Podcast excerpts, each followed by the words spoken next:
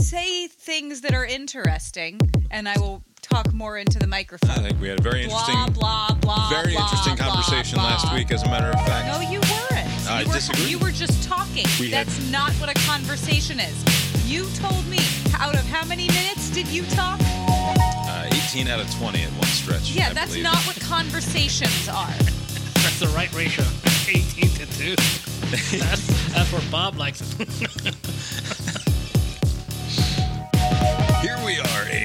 Cast Iron Brains, a podcast with one goal every time out, and that's to get Lori to tell us what time it is three or four times before the end of the podcast. My name is Bob, sitting across the way from my good friend and co-host. That's Abe.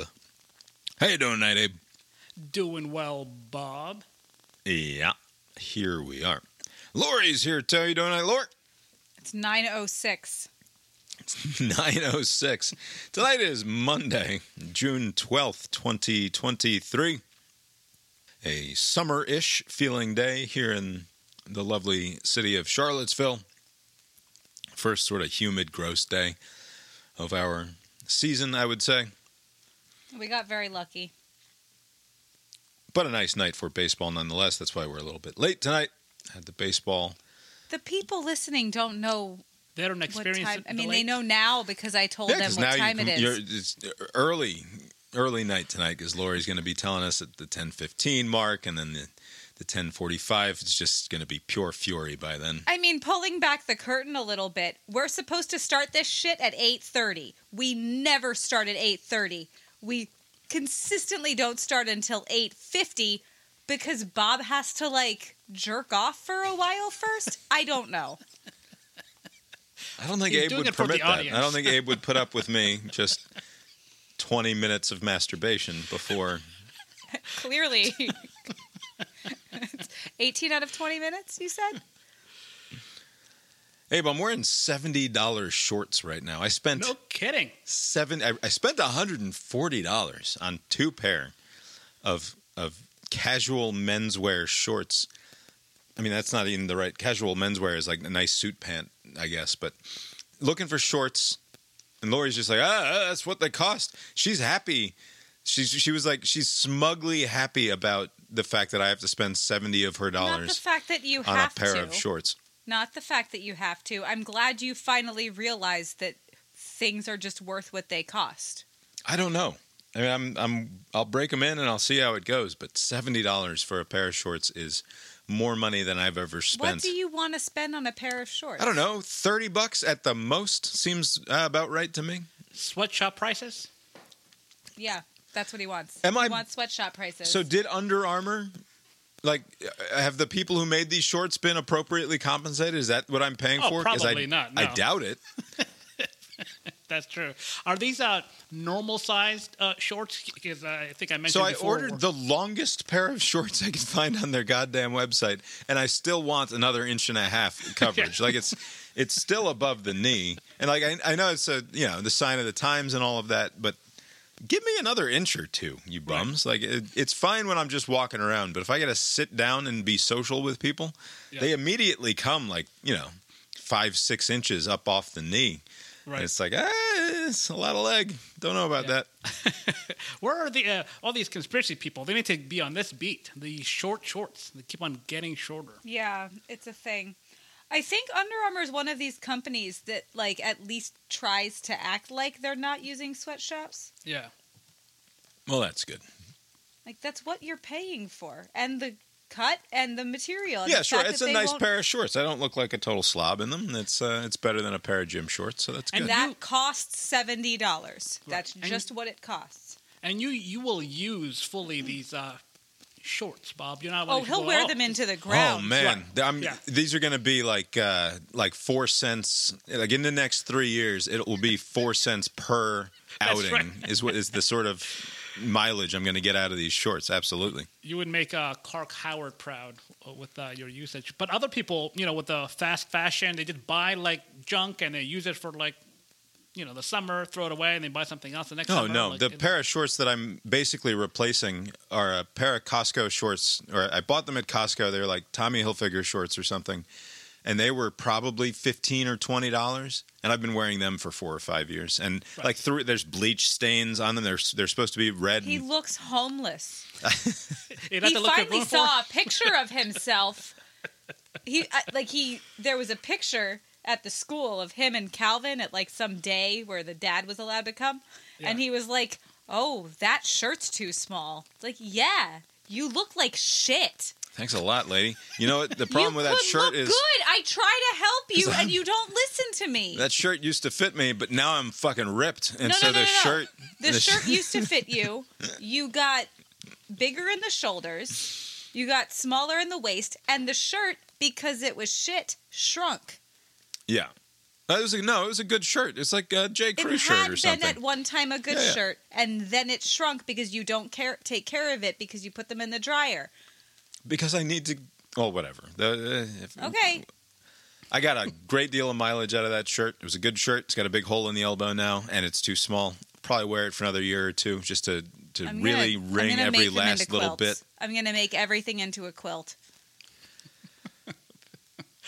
Uh, re- regarding buying stuff, I, I did uh, want to throw this out there. Uh, when you're out there shopping, like at a grocery store, has anyone ever like interjected and like given their opinion on, on some product? Like, hey, get this and not that. Do you know where I've seen that sort of exchange happen? Is uh, like at Costco or Best Buy. I think this has only happened to me at Costco.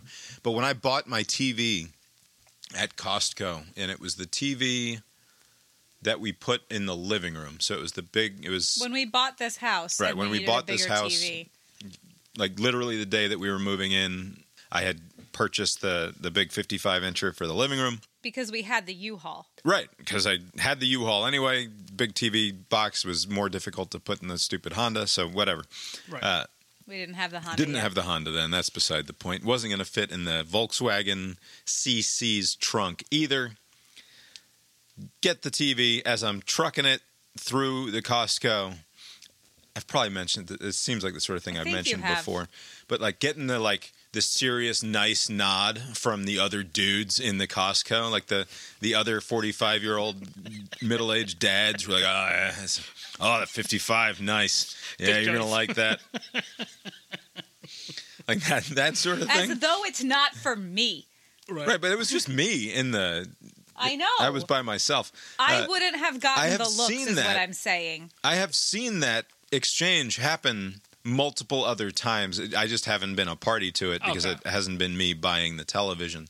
But like if you follow the guy around Costco who's got the big TV loaded into his cart or the big other pushy thing, Yeah. you're gonna see some other middle-aged white guy dad being like, "Yeah, yeah," dap, dapping him up because of the big TV. I've not seen it like where you're in the grocery store and you pick out the certain jarred salsa, and somebody's like, "Ah, now you're not don't no." Trust me on this. Not gonna want that. Go with the El Paso instead. So that that's something similar happened to me. I was on the market for some mayonnaise, right? You know, as I am for an occasion, and I'm looking at the shelf where the mayo is located. And I'm not saying this out loud. I'm just shopping by myself. I'm, I got my uh, earbuds on, and I guess I was lingering for too long at the mayo area. In my head, I'm thinking there's way too many mayo choices. like, Hellmann's what- Light. So is are what you, you so are. let's set the stage here because you are a person of habit, right? Of great Yes. uh, consistency in in the things that you do and and buy. So are you buying mayonnaise for the first time? Or has it just been so long Yes. because mayonnaise tends to last so long Yes. in the refrigerator? Right. The frequency of mayo purchases is is pretty long, uh, and, and uh, or rather infrequent. So I'm looking, and I forgot. Like I, I guess I'm brand neutral. I don't have like a thing, a go-to thing. So I'm like, what do I usually get? Is what I'm thinking, and I'm like, there's Right. too many choices. This older lady, she stops and she looks at me, and she's like, "You want to get Duke's mayo? She's right? wrong. The best." Like People she are was so adamant. people are passionate about Dukes. I've heard that before. Racist people are passionate about Dukes. You're right. Why racist people?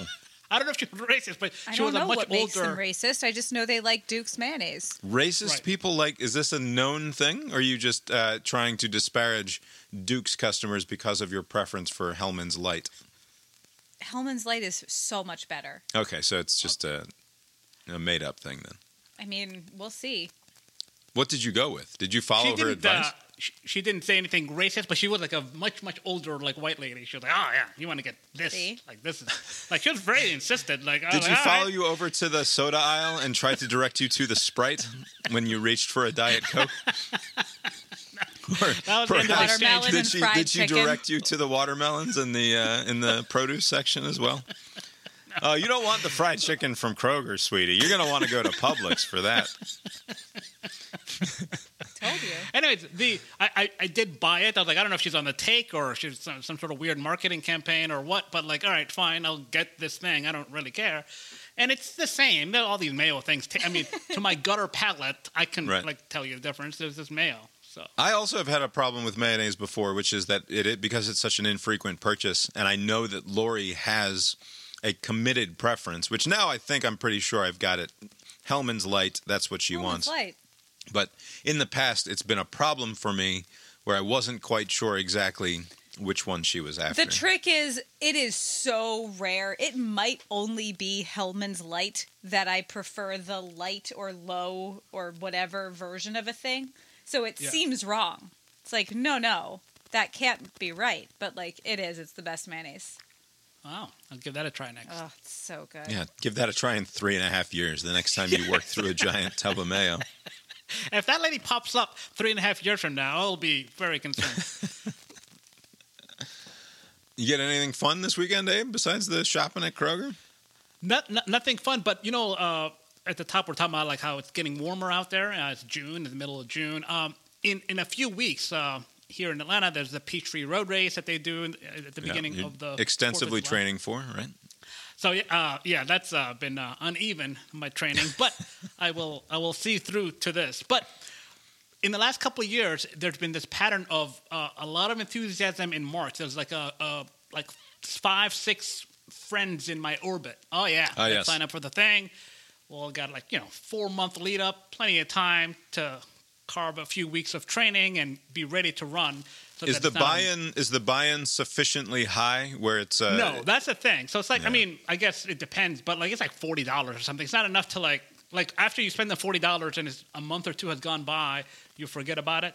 Right. And there is some resale value with the bibs, and and so usually around now, the last couple of years, there's on the group chats, anybody looking for a bib? So we're, we're down one person now, and I think one of my other friends, she's been kind of like, oh, I don't know, I haven't trained since April, and usually that's like the message I get, and then a week later it's like, all right, I'm. I'm Is there a out. profit? To, is can you profit off of buying these bibs and reselling them? not profit, but you can make your money back. I mean, basically, you can just, yeah. Well, that's good. I you sent me a text the other night. I don't think I ever responded to it. It was a picture of your your brothers, one one of your good brothers. I guess you have so many of Oh, them that's that like you know you can categorize them. And I, of course, I had never, except for Jesse and Andrew, which is a to be fair, and a significant and Chris. Yeah, I would in fact chop my brothers and sisters up into different. Never mind. Uh, Wait, wait, wait, wait, wait. Andrew, as a listener, is obviously a good brother. yeah, I guess. Yeah, because he listens. And no, none of the yeah. other ones do. So And- they're all shit. No, Catherine listens too. Catherine even sent. Catherine is not a brother. That's true. Siblings, though, is what we're talking Okay, about. well, Catherine and Andrew are the good ones. Yeah. Anyway, you said that uh, one of your good siblings is uh, vacationing. So he's in like uh, Cabo or where, where? Where did he go? Yeah, some one one of those. one of these really places. nice resort Mexican resort type cities. Do your parents? Your parents trucked this enormous family of yours across multiple continents over the course of a long period of time. Are, are now uh, living the good life in Smyrna or where, wherever it is that they have put themselves up in their dotage. Are they shocked to any extent at the the sort of lives that you like? You obviously you're living this sort of bachelorhood. I'm sure they're very ashamed and mad Very at you all modest the time. life. How dare you? But you're jetting off to Canada. You're going Oh, to that's right. Aruba. Your oh, brother's right. in in in Mexico on on the beach. Like, I'm just curious about are they sort of flummoxed by the lives that their children are are are, are living at this point, or is this sort of what they expected? And it's not like you're, you know don't have a what's ton. You don't have a crazy amount of money. You're just like normal for the most part. I imagine all of your siblings are working to middle class people, right? Like they're all doing Right. fine. Everybody's good- doing fine. Yeah, and everybody's healthy. anyway. Everybody's doing well. Yeah.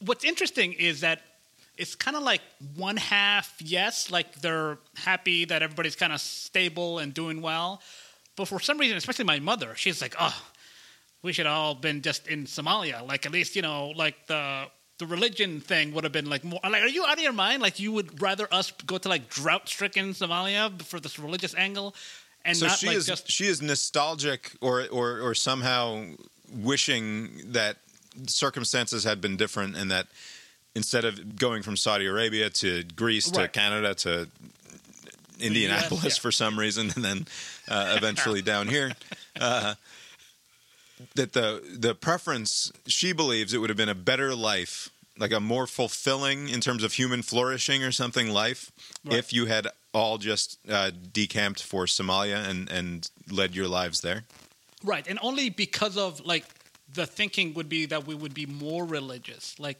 if you're in right a secular country, you have the freedom to say, "Oh, this this doesn't track," and I'm It's true. just won't do that. Yeah, I guess that is true. She makes a good point there, but You it- it- probably it- would be more religious if you lived in Somalia. right, but also poor. I mean, the much more of life significant chance that at least one or two of them de- would be dead too Right, right, Yeah, like but the, they'd be more religious. what is the what is the lifespan ex- what was the life expectancy of the average male in Somalia right, and do they even do they even carry Survivor over there? Like I don't know, like what the setup is there. And I can't watch shows like this. It's not. Yeah, I mean the trade-off is ridiculous. I mean, I, I think she admits that it's not a very valid argument. So she but- sort of laments the materialistic garbage that the the lives that you guys all live at the same time that she she's probably happy though ultimately Right, right, yeah. like right, but it's just kind of like, oh, at what cost are all of these good things happening? And it's like, is the trade-off worth it? I mean, the answer is yes, but it's like, yeah she'll find she out when something. she dies and she doesn't go to heaven because there's no such place No, that in no, fact she the, won't the know. She'll trade-off be was dead. worth it but you know, the thing is, either there will be a heaven, or you won't be experiencing the lack of it. Yeah. Right? right it's uh this is never it's literally never even occurred to me to until this very moment that like because my mother knows you she knows that you're like one of my closest friends for the last 20 years you guys have met she thinks you're hilarious and awesome uh, i don't i don't know why uh, Lori's mother also thinks that you are like My just mom's a big fan. one of the smartest people in the world. Like she thinks Abe is just always so right. Uh, Even in my two minutes that I get, that's right. Yes. it's all you need, really. Blah, blah, blah, blah, blah. Abe's like, here's why you're wrong. And that's all you need. Right. And I, of course, I always my explanation for why people think that you're awesome. Uh, this is maybe you won't find this charitable. I don't know, Right. but you find sort of interesting and novel ways of saying precisely the status quo. you, you you have a very clever approach to getting to uh, everything is fine or everything will be fine. right? Uh, 'Cause and generally people love that. Like people really like that. Are we going to do is philosophy tonight? It's very hard. Um, no, I don't think we're going to get to Bob, the what philosophy tonight. good are you? I, I want to get Literally, to the. what are you for? I take. I read your Hume, and I'm taking notes on your Hume. I believe they will be insightful and helpful to you moving forward. We will read it and perhaps discuss Yeah, later. but Abe is better, anyway, as uh, previously what I'm, discussed. what I'm bringing up is I've never previously imagined that, or even considered the possibility that I would have some place in your mother's consciousness. Like, does she know that I exist? Does she know that we? I mean, like, clearly you wouldn't want her to listen to this podcast Right. because it's not something that she would want to hear. Not secular. Yeah. It's Uh, secular. You know that that is interesting. She she's not aware of the either of the podcasts that I'm on. Uh, she is Certainly not the Biffler. No, definitely not. Actually, as a matter of fact, most of my siblings are aware of this podcast. They're not aware of the other. Uh, Yeah. And I think she, yeah, because I she, she's aware of both of y'all in a general sense, like all those people from Georgia that are now right, in Virginia. right. You, Yeah. you- Like, we're yeah. going up to. I'm Yeah. going to Charlottesville. See Yeah. Bob and Lori, that sort of thing. I think the second or third time I went there, they're like, what? The, it's like you got like some girlfriend in Virginia. What the fuck? Like who goes to visit these people that often? It's like no, no, they're actually. I'm visiting them. It's on the up and up. no, no, it's never a girlfriend. By the way, Bob. maybe I don't say things. I, I do. Uh, I I have my KG explanation of things just for, for fun, but like no one ever, ever accepts my story as is. So when I say I'm going to Virginia, it's oh, you're gonna kill somebody or do something. You got a secret- Serious? well, well, Abe, you tend to set fires everywhere you go. See, is the one fire thing. thing? Also, you do this thing like you could have a wife that we don't know about. That's Like you could have a That is- whole life. And you're just like, oh yeah, I'm going out to hang out with friends, and you tell Yeah. the other friends like, oh, I'm just gonna go do That's this other Yeah. thing. You could have a whole social- life as That an is true. arsonist, for example. no, he could not. I, I don't have the, the memory to, to accomplish a lot of these things.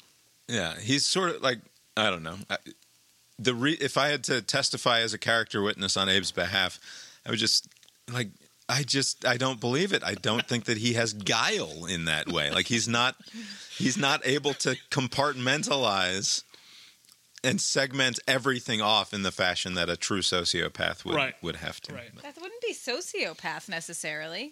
Oh, I think it's 100% sociopathic behavior to live one life on the on the one hand and then It's just being private. I don't think it's po- I'm not even sure that sort of thing is possible anymore, but All right, let's talk about some nonsense uh, as if the first uh, 20 minutes or so there weren't nonsense.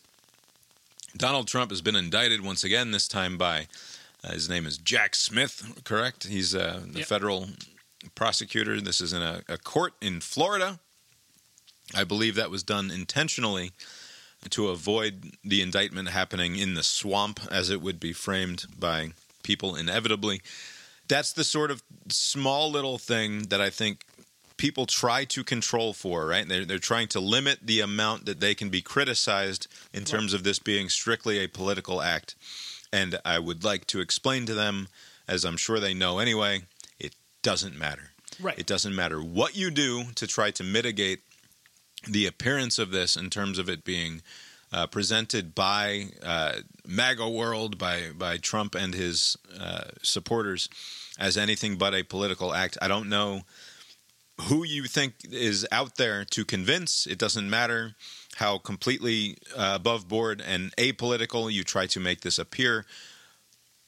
Uh, Andy Biggs and various other other nut jobs in Congress, and Mark Levin, and those who support Donald Trump will, and Donald Trump himself will say this is uh, purely a political hatchet job uh, being committed by Joe Biden himself in an attempt to uh, make it easier for him to become the next president of the United States, and that there's no justice to be had here. Doesn't matter I- what you do. I- I do wonder if, even though that is true, if it's if there's any value in still striving for like we're going to put this in the most favorable environment for Trump, and because the the the, the argument that we're going to present is going to be such that it doesn't matter. I mean, I don't know if they have since changed the judge, but the initial judge assigned to this case is a Trump appointee, right? This is the same person who had a weird ruling um, earlier. Uh, so, like, let's say if if she did preside over the case um, and sh he was found guilty,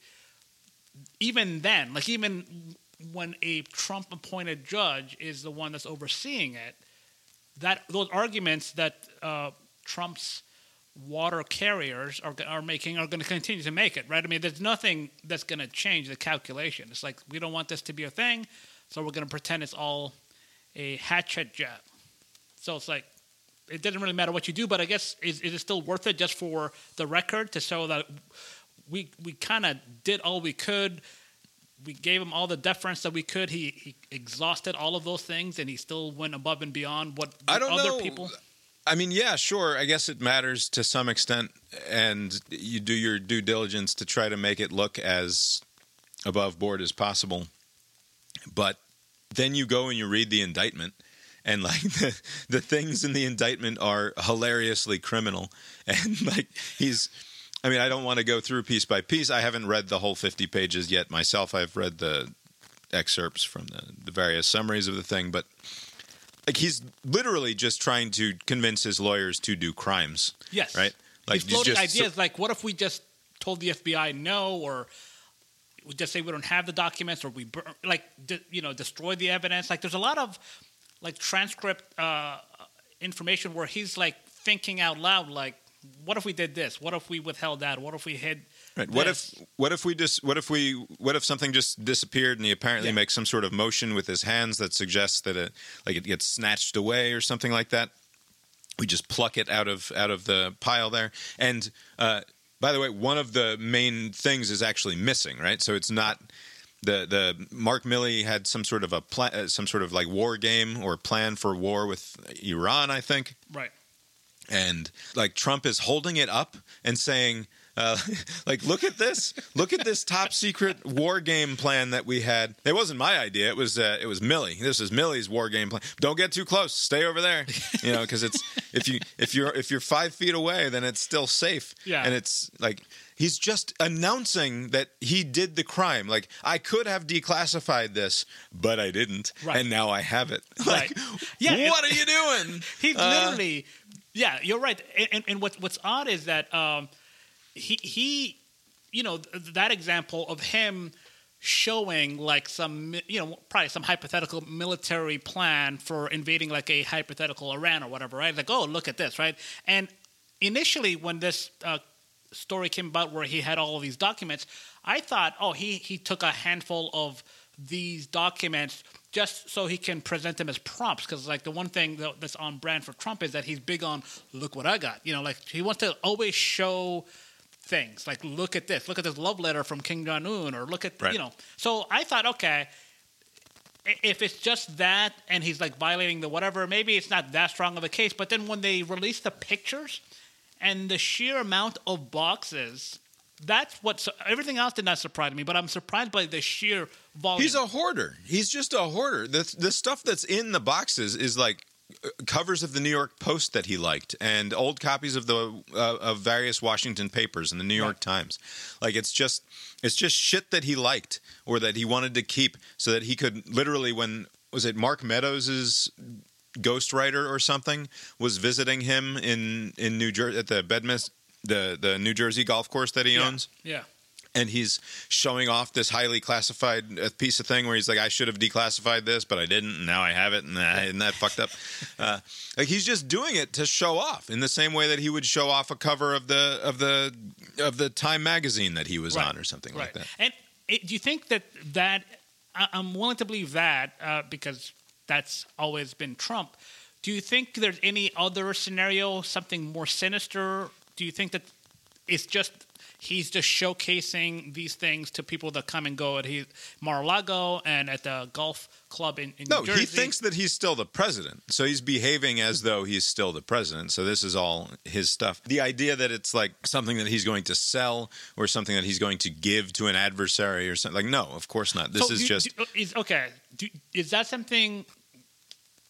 Because I wanted to rule out the selling. Do you think like he he the the sharing with like people you know interested parties? Do you think that that is something you can rule out? Yeah, I don't think that. It, I don't think that that.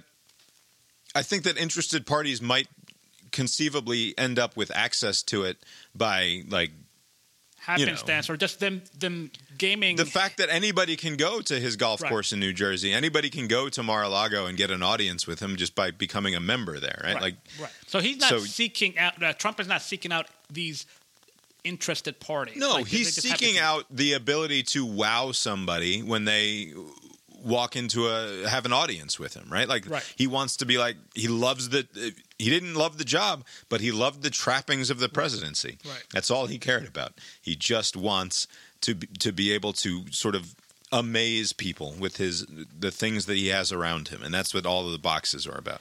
what was the insistence then of him withholding? Because this would not be really a story. This would have been one, of you know, Pence, Biden, Trump, all. You know, the story would have just been like they all mishandled these documents and they returned them and everybody moves on, right? But the reason why this became a thing is because he would go out of his way to try to evade the request to return the documents. And it's like, Yeah, because he's profoundly stupid and did not realize that there might actually be consequences to continue to to continue to insist to hold on to these things because he does not understand that But will there be consequences? there are literally consequences. He's the first federally indicted president in the nation's history. but I mean, what will that? What will the consequence of that be? it- Just that's the being weird thing. 'cause the president numbers keep- again. Yeah, his numbers keep going up, or at least they're stabilized at a very high. I mean, the, the margins are 30 plus points over the next competitor, and all of this stuff is baked in, right? So it's not like like what bombshell could come in early 2024 when like the Iowa caucus rolls around that's going to change anything. I mean, he, right? I mean, like maybe the Georgia. no nothing. The pol- the politics of this are are set in stone as far as his support is concerned. Yeah, But I mean, but like that's how you be president again. Sure, but if you are convicted of uh, obstruction of 37 counts, 31 of which like, I, don't, I don't remember the exact breakdown, but it's it's the 37. ob- it's the obstruction of justice element of it that's getting him in trouble, right? So what I do wonder about because the politics are firmly established and no one is likely to be moved by this and if Donald Trump is the Republican nominee as he seems likely to be at this point he will lose the presidency to, uh, in all likelihood, propped up old man Joe Biden. Um, like, I don't think that he can win. He has a ceiling. That ceiling was reached in the 2020 election with whatever it was, seven, some nearly 70 million votes or something like that, right? 74, 75 million. I mean, he'll get that But and more. what Like, I'm saying is there is no consequence to this for him. Right. Yeah, because yeah, the the twice impeached, twice indicted, twice loser in the popular, none of that stuff like registered. Like he's still the clear front runner in his party, right? So like in one way, yes, historically, yes, this is all damning. Like it's gonna look pretty bad that this guy. I mean, he's racking up a lot of stats. I mean, like LeBron James had his uh, unreachable like you know total points scored in his career thing. Like I don't know if we'll be able, we'll ever see like a president having this record of like im- impeachments, indictments in just one term. Like just one term, he was able to rack up all that. But for him, it doesn't mean anything because like any attempt to like hold him accountable is proof positive to his base that the fix is in. Like, and, and I always wonder like these uh Sunday morning shows and other uh, shows, why aren't they? I mean, they, they, you know, the the guest will evade the question, but if they ask them, like, what does a guilty Trump look like if not this? Like, I mean, like, what what would he have to do? I mean, aren't you almost encouraging more bad behavior if every time you carry his water, like every time, like there's not a time where you're like, no, this is not cool or whatever. It's just always like the only concession would be like anytime uh, like uh, Lindsey Graham shows up and does like a whataboutism, like oh Hillary Clinton this or some other comparison. That is basically saying, yeah, he, yeah, I can't defend what he's doing, but I'm gonna try to, you know, do a little smoke and mirror. The problem is that routine. Trump's crimes in this in this regard they will always dismiss because the Democrats and the left they, they've been conditioned over a long period of time to believe that the Democrats and the left are trying to destroy the country, right? So Yeah. whatever Donald Trump's crimes are, they do not include, from their perspective, an attempt to destroy America from the inside out, right? They Right. believe in the opposite of that, right? That Right. it's the Democrats who have been working for generations to kill babies. I mean, Pat Robertson said he died this week, right? Uh, R.I.P. Pat, you abominable piece of shit, you. Um, as as Hitchens wrote about Jerry Falwell when Falwell died, if you gave Falwell an enema, you could have buried him in a matchbox. Not very kind. Robertson uh, deserves similar treatment, despite not being a big, gross, big, obese, fat man. But you know, the sort of person who made things up about people in the streets of San Francisco shaking hands with upstanding citizens and uh, with a with a ring that cuts on their finger so that they could give them AIDS, suggesting that you could get AIDS from towels, uh, blaming uh, just like Falwell did, blaming the gays for 9/11 among uh, other terrible things Right. just a, a total piece of shit of a human being. No doubt a, a true believer in all likelihood in the things that he said.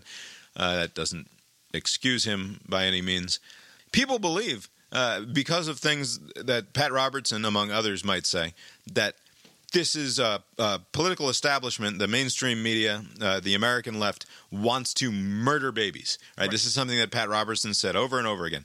They just they get off on murdering babies. They're Satanists, right? This is now mainstream Right. in the Republican Party is to talk about how the left wants to groom children, right? They they they are trying to indoctrinate children uh, uh, sexually so that they can uh, abuse them for a long period of time. Uh, that's the way that people who support Donald Trump imagine the left is acting. So, oh, so he held on to some fucking documents? Right. You're telling me that that's yeah. It's like, come yeah. on. Who Yeah. fucking cares? After all, Barack Obama held on to documents. Right. And like you cannot convince them like, okay, Barack Obama had documents because he was building a fucking presidential library, right? And when the National Archives were like, hey, that one and that one, uh, we need those back because you technically can't have those because they're still classified. The uh, Obama lawyers worked with those people to return the documents, right? Uh, did Hillary Clinton uh, behave entirely above board when it came to the email server? No, it sure doesn't seem like it. Uh, but that doesn't mean that it, as, as uh, Pesca pointed out on his thing, there's no way that the law works where you say, well, this other guy did the bad thing, Yes. so you can't hold me accountable. Like, then Yeah, that- all like there's no defense for murder that because other people also did murders Right. uh, that I'm allowed to get away with murder. Right? That's not how this works. I, I suspect that they're just saying that just uh, to give Trump political cover, kind of like the offsetting penalties on one you know side, uh, holding on the other side, something else, replay the down. So they they kind of wanted to be that. the, the other consideration is that think about it from uh, Trump a, a Trump voter's point of view, because this is what I thought like. Trump is kind of like the great like corrupter. Like if you support him, you have to support him forever, right? Because if you're a Trump supporter, you're a conservative, right? You don't believe in some of the stuff, or some of the stuff, most of the stuff that liberals believe, or Democrats, or the mainstream media, or whatever, you know, whatever you want to concoct. You can never admit that you were wrong for supporting the person that they've always said this fucking clown coming down the escalator is the worst thing ever. And then if you give any credence to that, it'll be egg on your face, right? So like almost kind of just as a saving face kind of thing. I mean, what you say is true. There's an element where it's grooming and all this nonsense, but everybody doesn't believe that. Every Trump person doesn't believe that Democrats are grooming kids or whatever. Uh, although there is a segment that does, but there's also the component where there's no like uh, safe place to land to say like, all right, mad culpa, I kind of you know fucked up because they're gonna say you've had so many opportunities to admit that this guy was not fit for the office. You know, this is like eight years into this, uh, so at this point, like they almost kind of have to do this whole song and dance about like what about this other thing, and you know he's a he's a candidate for office, a front runner, so it's improper for the person he's going up against, his administration, like his Justice Department, to do this. Like all the arguments will be based on that because the actual facts of the matter are harder to uh, to defend, and so like they'll just continue to say this thing. But you would think that I would do this uh, two step thing where I would say that you know to save face and then support somebody else because any one of the other Republicans can run the same plays that you want. Like you, you're into these policies, whatever they are. It's not clear to me what they are, but you're into this platform, this non-existent platform. Anyone else can do it. Like, why do you need Trump with all the baggage to do it? And, and yet, Because the baggage is the point, right? Because none of the rest of them have the superpower of always saying the thing that is going to get the maximum outrage reaction from the mainstream, right? And it it feels like sometimes we can get DeSantis to do it, but that also feels like fake juice sometimes, right? Right, Like it yeah.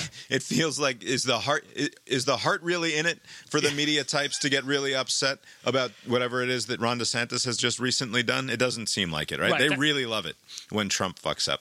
Right. But the thing is, it's like they must know that it is a very uphill battle. If Trump is the head of the Republican Party in 2024, it doesn't matter who else is up against him. He will motivate people to come out just to vote against him, right? That is not the same case for the other candidates. You would have a, a fighting chance to beat a Biden if it's anyone else with the same platform. But again, maybe you're right. They're just in it for the this chaos because it's like maybe you don't think that they're going to win in 24 and you're just like let's just ride this train to wherever it takes us because or maybe they functionally don't believe that it actually matters. Like there's there's people I forget which one it is. It might be Biggs in Congress who uses the term "r POTUS" as his No like- kidding. like, Really? like re, he means real POTUS, and he referring to Trump. So whenever he's talking about Trump in a uh, online, he says "r POTUS." Like these people don't actually like to some extent they talk about the way that Joe Biden and the Democrats are fucking destroying the country and they're gonna they're gonna hand us over to the Chinese or something and who knows what else. But it's all just a big stupid game anyway to them, right? So maybe they don't care whether or not a Republican takes over if they get to continue to play this stupid game. I don't know. Right. But the thing is, it's for a lot of them, yes, they're doing it in a cynical way, but there are true believers who buy into this stuff. Do the politics in from the Justice Department standpoint. Uh, you, one imagines hanging out in Merrick Garland's office and seeing the transcripts and being like, "Do we have any choice but to bring charges?" Like the the sort of gleeful way that they were that Trump was talking about Right. breaking the law and when he like the way that he talks about his attorneys like i thought attorneys were for fucking fixing these sorts of things and for breaking the laws. Uh, why don't i have the good law breaking attorneys? Why do i have these fucking bums? Uh, like is there is there any way that this is the correct the prudent thing to do? Okay uh, another way of phrasing it I think a rational argument can be made that it's not fair that Hillary Clinton was not prosecuted uh, based on what James Comey said shortly before the 2016 election, right? That the destruction of that email server and her in, intransigence in terms of uh, bordering on obstruction in terms of doing the right thing and and also the underlying crime probably worse the underlying crime being willfully setting up a private server in your own home that had a bunch of classified documents and sen- like truly uh, possibly we don't really know Right. but arguably sensitive documents that were there and having it uh, on an unsecured thing, right? Uh, and to me, that's it's plausible that it could have been hacked. And in fact, around the same time, the Democratic National Committee computer network was hacked, uh, and uh, it was revealed that that was a, a Russian operation. So it's not like completely out of the question that the same sort of thing could have happened to uh, Clinton's server, though there's no indication that it actually was. That was a bad thing to do. It is also a bad thing for Donald Trump to have a number of boxes of shit. Uh, but because he likes physical media so much, he's a he's a listener to the show. He knows that uh, physical The media. The only way you can ever own anything. Yeah, the only way to truly own it and to keep it out of the prying eyes of assholes uh, on the internet is to have a physical copy of it rather than uh, do it over email. I think an argument, a fair argument, can be made that what Clinton did as the underlying problem is worse. Now, is Trump's utter unwillingness to work with the National Archives and to hand the shit back over when it was clear that he had things that he shouldn't have had, is that okay? No, but what Clinton did was to destroy all of this stuff, right? Right. Like she she made it so that other people also couldn't see it in the long run. Now, Right. is that okay? No, it's not okay. And arguably it's a crime that she should have been prosecuted for. But for reasons James Comey decided not to. To me there's a there's an analogy here where Hillary Clinton was caught on video going uh, 95 and a 55 and uh, we should have sent her a ticket in the mail because she did that crime we had proof that she did the crime and she should have to pay some sort of restitution to the state for it donald trump actively was in an ongoing police chase Right. for the last 18 goddamn months about these goddamn documents, right? And he was actively fla- flouting uh, federal law enforcement in an attempt to hold on to these documents for the only and the only discernible reason being uh, not that it matters, but like uh, in order to be able to show off to his buddies uh, who would come visit him at his golf resorts. Right. Uh, and that, like, to me, that matters, right? That this was an active thing that was still ongoing. Yes, it would have been better had we sent Hillary Clinton the uh, the ticket in the mail and that she would have somehow like she's not going to go to jail for this. This would have been pleaded down. There would have been some sort of fine, right? Uh, David Petraeus, I think. Did he do? Did he go to jail That's a good for the thing? I'm not sure. This is the sort of thing that has been prosecuted before and it's always pleaded down to a misdemeanor. Like it's it's just what it is. Like as long as you don't attempt to evade and obstruct on the whole thing then you're probably going to be just fine. And trump would not have served jail time if this is an indictment that that comes through anyway and then he just pleads it down to a misdemeanor. He's like look no harm no foul ultimately because now you have all of the documents right, Right. so here's my here's the thing that i'm driving at here there's a plausible scenario in which he is in fact found guilty of the crimes and uh, jury sentences him to prison time right? Right. is that a just outcome right so while i'm saying on the one hand it's not fair that hillary clinton wasn't uh, prosecuted i do think that the correct thing under the law is being done now where this is the just thing to do i'm not convinced in my sort of anti prison, anti carceral way that this is something that an 80 year old man should go to prison for. Right. Uh, even the president of the United States. But that doesn't mean that I don't think that it should be prosecuted. Is there a way in which this is the right thing to do? And uh, what I have always wanted to have happen, that I've been saying for a couple of years now, is that Joe Biden should ultimately pardon him uh, for these crimes. You It would be so funny. you always laugh at that. It would be so good. Oh, what a ridiculous thing! All right, so just a, a, a couple of uh, points. Uh, you know what's interesting? Uh, bringing up uh, Hillary uh, Clinton, when when when Comey did the he did this big spiel and said no uh, prosecutor or whatever reason prosecutor would bring up anything, uh, and people were upset at why are you making this whole thing to you know you're, laying out all of these troubling findings and you're like ah but you know we're not going to do anything about it. Uh, like 10 days before the election, he says, Oh, there's more information because of that Weiner goober. Um, and it's not clear how much of an impact it had, but people thought that it had a significant enough of an impact in those states to sink Hillary Clinton, right? Maybe she would have lost anyways without that 10 days before the election saying that, hey, more information has come to light. We need to reopen this, right? I think that there was some political cost that Hillary paid. She did not pay it criminally. And it's just interesting that now that Trump is seeing himself finding some liability criminally, although I don't think he's going, I mean, he's not going to jail. Who's kidding who? Let's, let's not kid each other. The president's not going to jail. But politically, it's at at worst like you know even, but in fact he's actually getting more support. So it's, it's weird how it's like the pursuit of Trump uh, has not hurt him where it did with Hillary. Maybe it was just a timing thing, like it was like a, a week and a half before the election in 2016. Uh, I do also wonder, you know, like in New York, uh, the the the Alvin Bragg thing. A lot of people, reasonable people, could say that he could have exercised discretion in not bringing up charges. You know, this cockamamie combining things. You know, that was seemed to me like a weaker case that he brought in state court. This one, because of the flouting of the requests, like, hey, give us the stuff.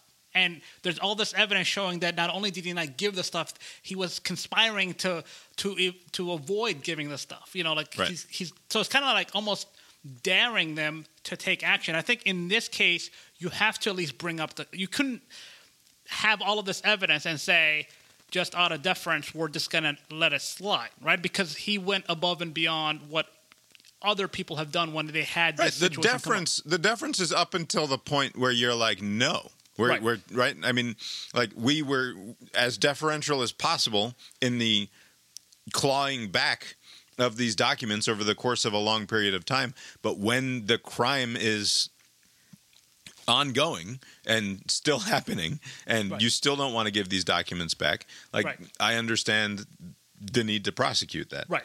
Uh, and I think that ultimately it is a just prosecution. But is there any scenario in which Trump is righteously convicted Right. and it still was the wrong thing to do because of the politics? Like, is is it possible that because this only makes him stronger, that it was still the wrong thing to do. No, no.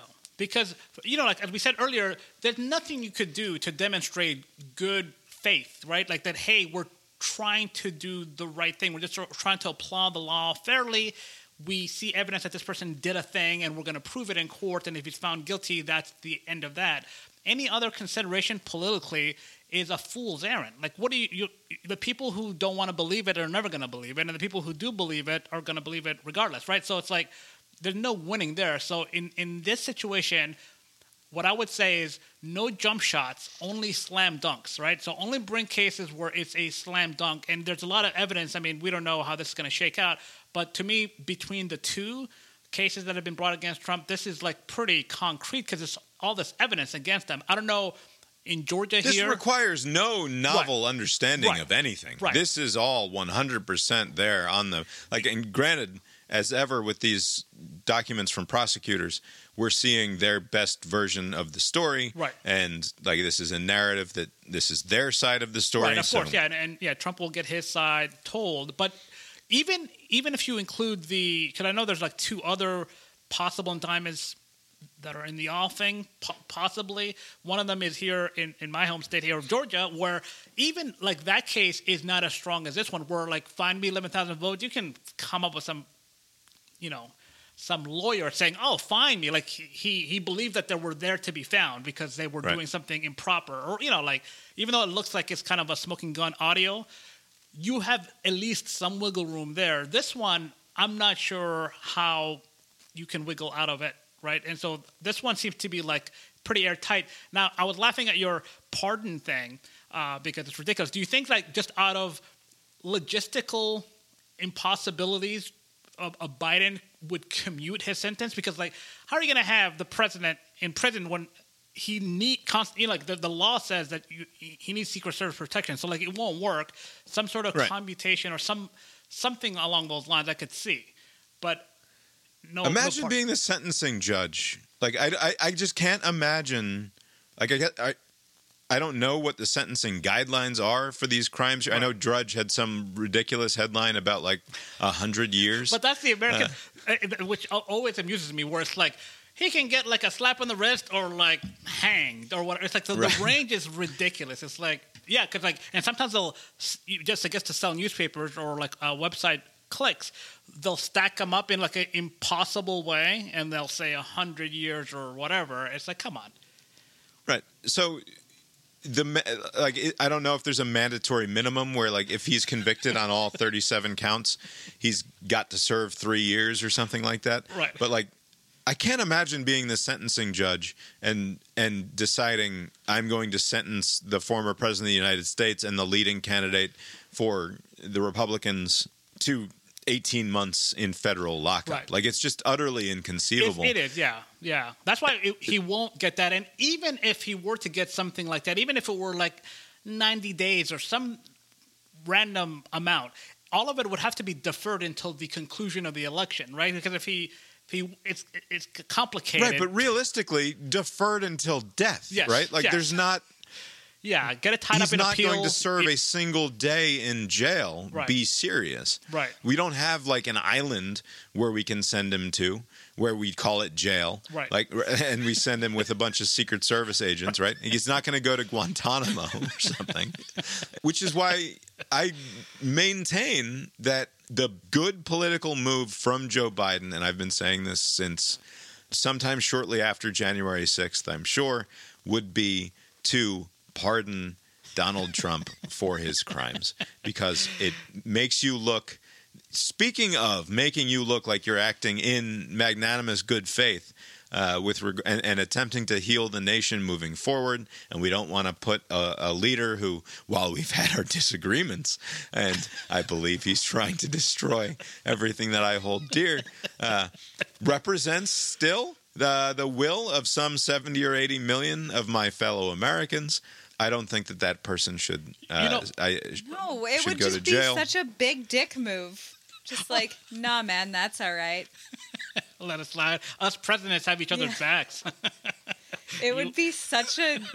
It, it would be so good. I, I, I can't I can't stress this enough, Bob. Uh, the cockamamie Kamala Harris for Gavin Newsom for the, and then this one. It's like the two most absurd suggestions you've made in recent memory. Like there is no scenario. First of all, Biden is like hanging by the skin of his teeth. He's like way too old. People are already ambivalent about him on his side. Like on his side, the other side's never going to vote for him, no matter what he does. He can suck Trump off, and he's not getting any of their votes, right? So, who No, is. Who is he hey, healing? hey, who, no, what is we're healed? to pardon him, man. It's fine.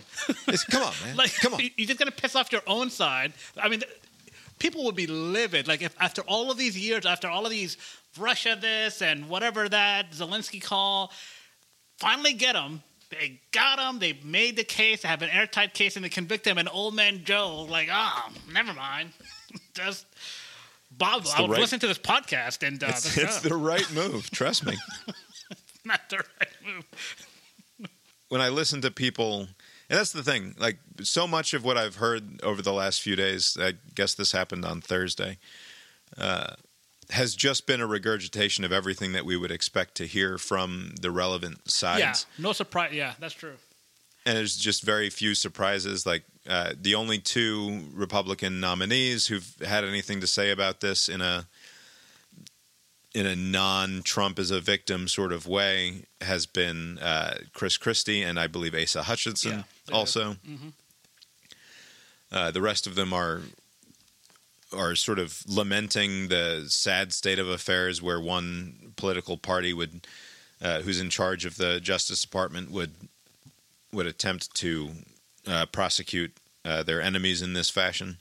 And that's all very dumb and, and uh, sort of obviously so. And I don't know, again, I don't know how we get past this being our baseline without former President Trump drawing his last natural breath Yeah. on this planet.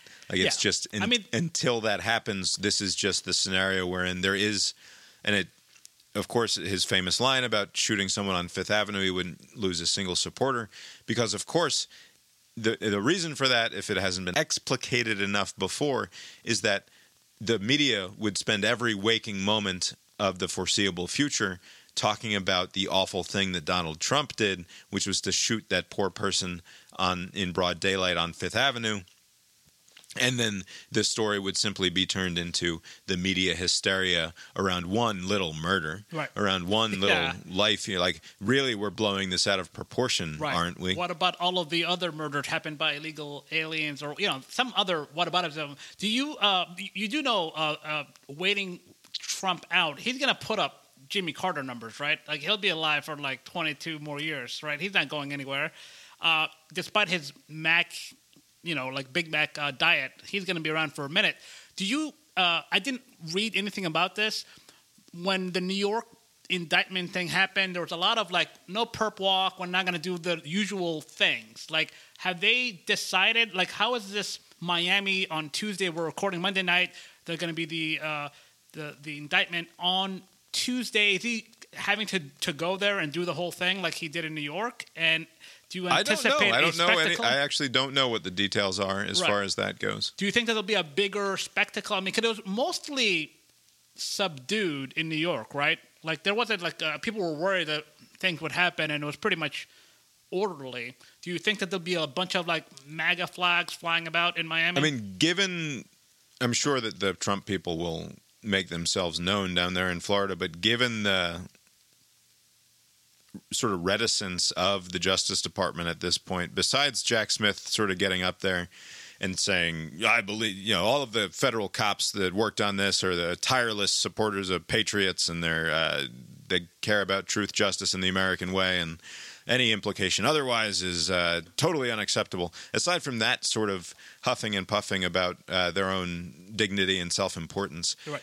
they don't seem terribly interested in the perp walk aspect of this. So I imagine that they will play that down as much as possible. so f- follow a similar plan as New York. You're thinking is this going to be Right.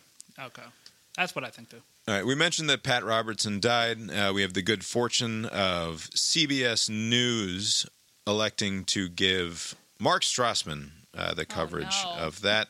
this is a very short report from Strasser. One of the 20th century's most influential evangelicals, and often a source of controversy. CBS's Mark Strassmann takes a look at how he blended faith and politics. Well, how do you have a miracle? Pat Robertson was lots of things a preacher and a pioneer, an apostle of Christian conservatism.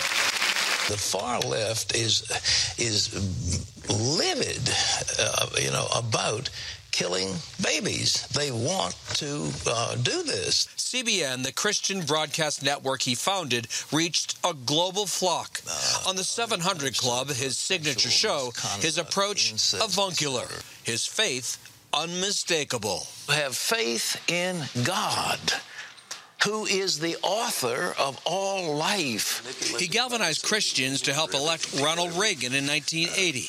In 1988, his own run for the White House failed.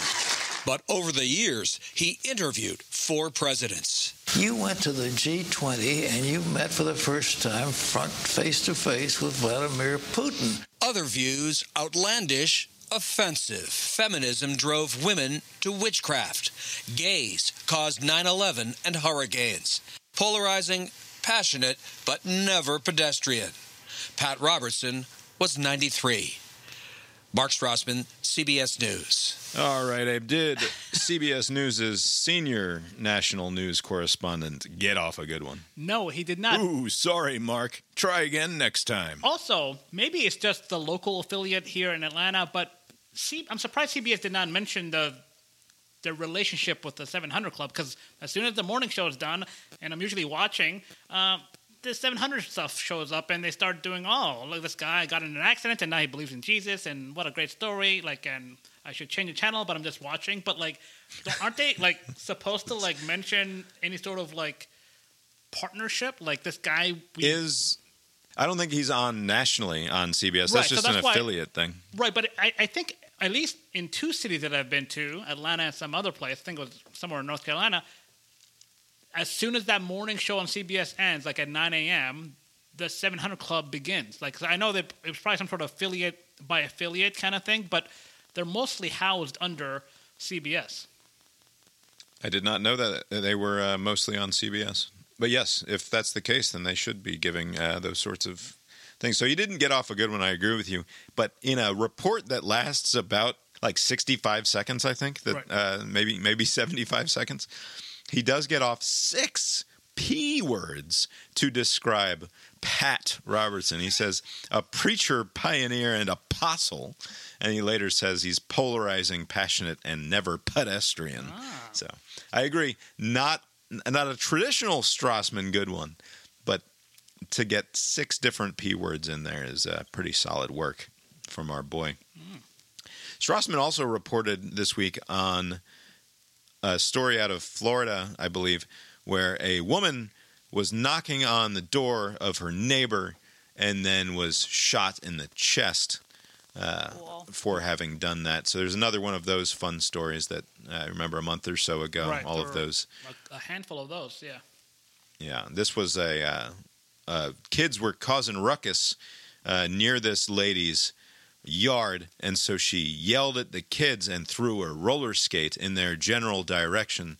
And then mom went over to bang on the door to sort out what needed sorting out with the lady complaining about the kids making too much noise. And instead of just opening the door and having a conversation, uh, the woman elected to shoot her through the door, and she ended up dying as a result of that So- shot. Wow. I, I, assume this is a open and shut case, right? I mean, they're not going to make some sort of Uh, self defense thing, are they? What's his name? Uh, Crump. What's his Sylvester or Sebastian? Ben Who's the Ben Benjamin Crump? That's what it is. He went down there because there was a Oh, this is four a day. black white thing. Yes, yes. That's Okay. the only reason that we know about Oh. it, Abe, Oh. is because it was a black white thing. Wait, is this the one? Uh, is she the lady where there's like some previous interactions where there was some racial Yeah, this is like a this is uh, whether racial animosity or not. They they were not neighborly neighbors. They had gotten on each other's nerves before, probably because of the children playing too loudly or something like that. Okay. Not that that obviously excuses the the shooting of a person, Right. uh, but Crump goes down there because there was a four day delay between the time of the shooting and the time of the arrest because the the sheriff or whoever the police were investigating whether or not this was a stand your ground situation or not. They ultimately arrested this woman and have charged her with uh, I forget the exact charge but it's some degree of of murder happened here. And again, I don't know what the benefit is to the Crump types of the world coming out and making a humongous stink about justice not being served because uh, the process has been delayed while the facts are gathered. I don't understand, besides to enrich yourself and to elevate your own personal political profile, I don't know what good is being done. Uh, Other than by- those two most likely scenarios, and also you can always. I mean, if, if you're being cynical about it, like it is to your advantage to take the opportunity because it will. You know, sometimes they do respond pretty quickly. They'll press charges, but sometimes if the they're still gathering the evidence, it may take a few days, right? And so in that period of time after it happens and before they decide to bring charges, you have the opportunity to apply pressure, quote unquote, and then when they inevitably do what they were going to do anyways, you could say it was your pressure that caused them to take action, right? Right. And I'm not saying the institutions are perfect, but what I am saying is that what we don't want is an institution that arrests first and then figures out Right. the charges later. Right. Like what we what we definitely don't want is a a police force that is tasked with going out and just arresting anybody who they believe might be uh, a, a party to a crime, and then figuring out in a in a few days after that, after the person has been arrested, uh, what we can charge them with. Right. Like what what are you talking about? Right, What but- world?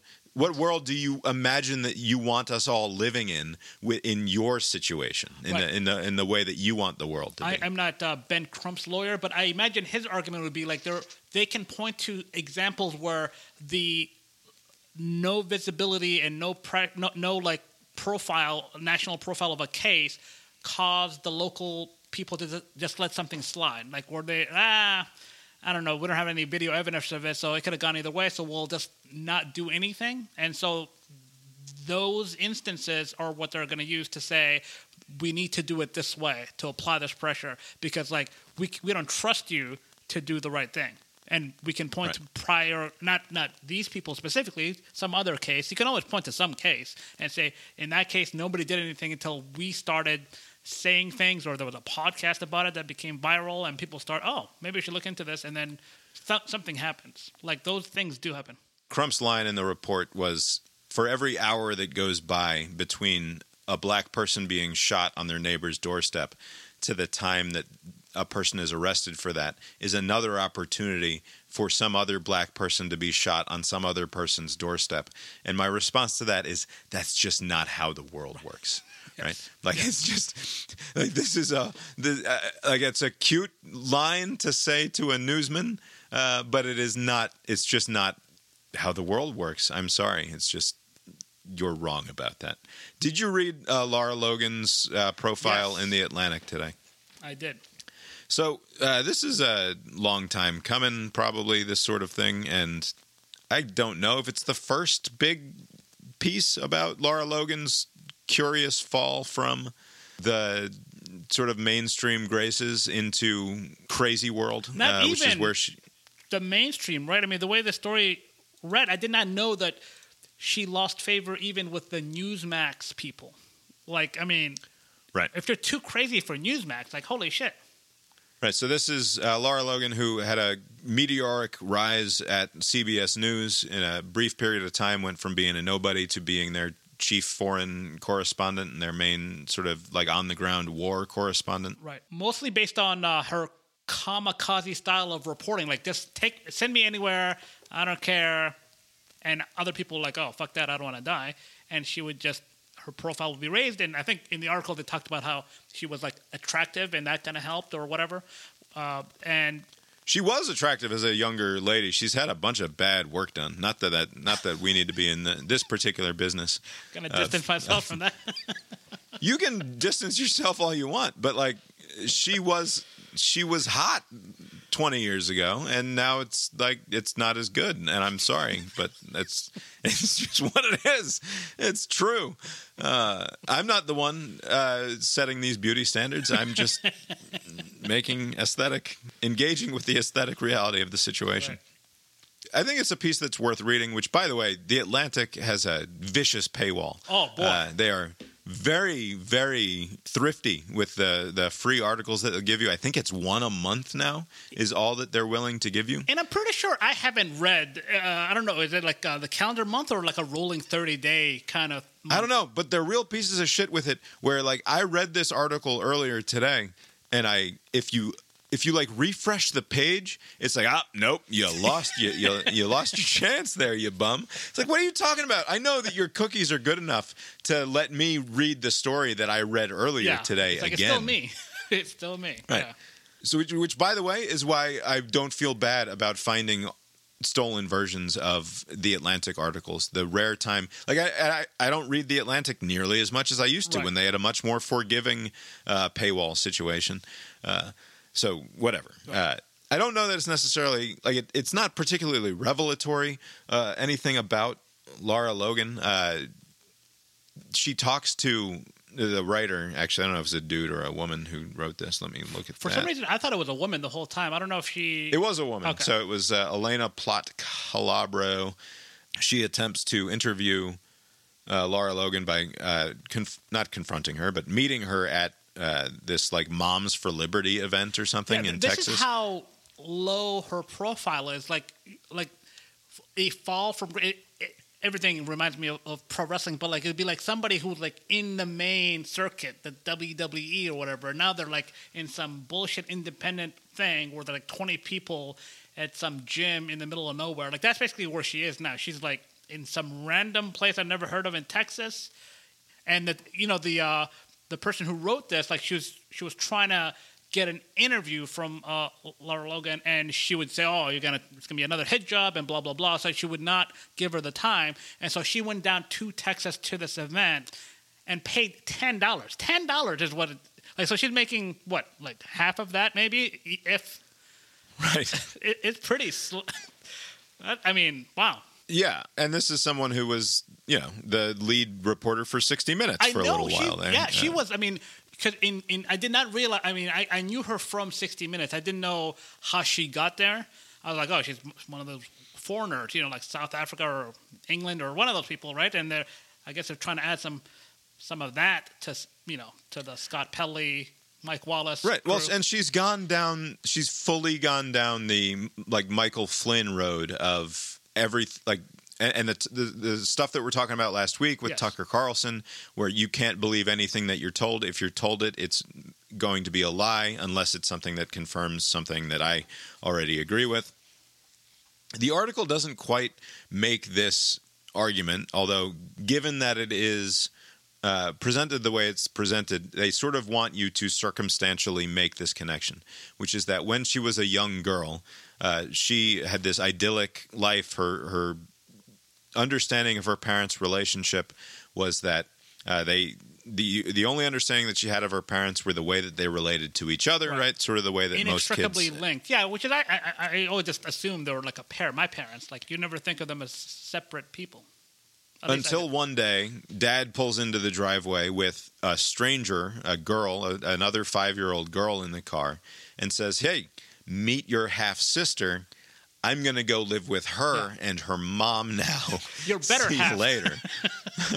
right. So Dad had a secret other family, and he skipped out on the family that he had. I think Logan was one of three. I don't remember Right. exactly. And, and they were Um, living. Uh, they were explaining that in this uh, apartheid era South Africa, they had like they were living comfortably when it was a two parent household uh, where they had like maids and all this stuff. And then when the the father uh, absconded or he just left, uh, they were like, oh shit, the mother had to like get her own like a job, and they were back. I, I think they're probably like lower middle class, maybe if that. right. Yeah.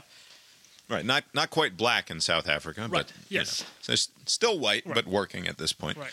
So the article notably does not say, and this is the seed that planted in Lara Logan when she was eight or ten years old or whatever she was at the time that made her psychologically inherently distrustful of institutions right, that this is that, that that but but my question is does a person's personal psychology in that in that way this, this sort of formative moment in her life it is easy to narratively draw the connection Yes. between her total loss of faith in the institution that was her family and the person that was her dad, who she apparently didn't have much of a relationship with at all in the aftermath of this event.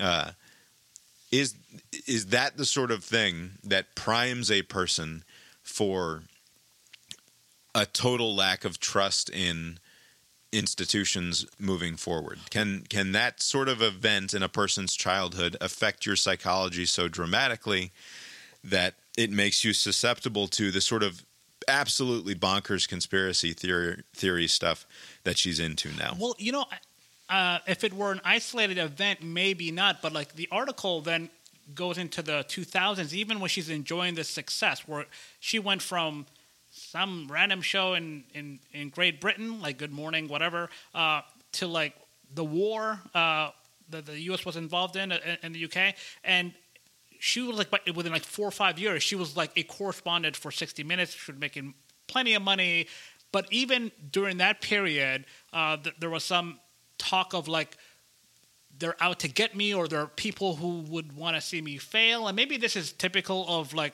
media figures, you know, because they're like it's typical of it's i think it's typical of ambitious people Right. So they're you know they're always spying some sort of thing, uh, and and but they point to that. So it seems like they're kind of working backward. How did this respected journalist who was working for 60 Minutes get to bumfuck Texas ten dollars and saying the the craziest things? And and so they're trying to attribute these So- things.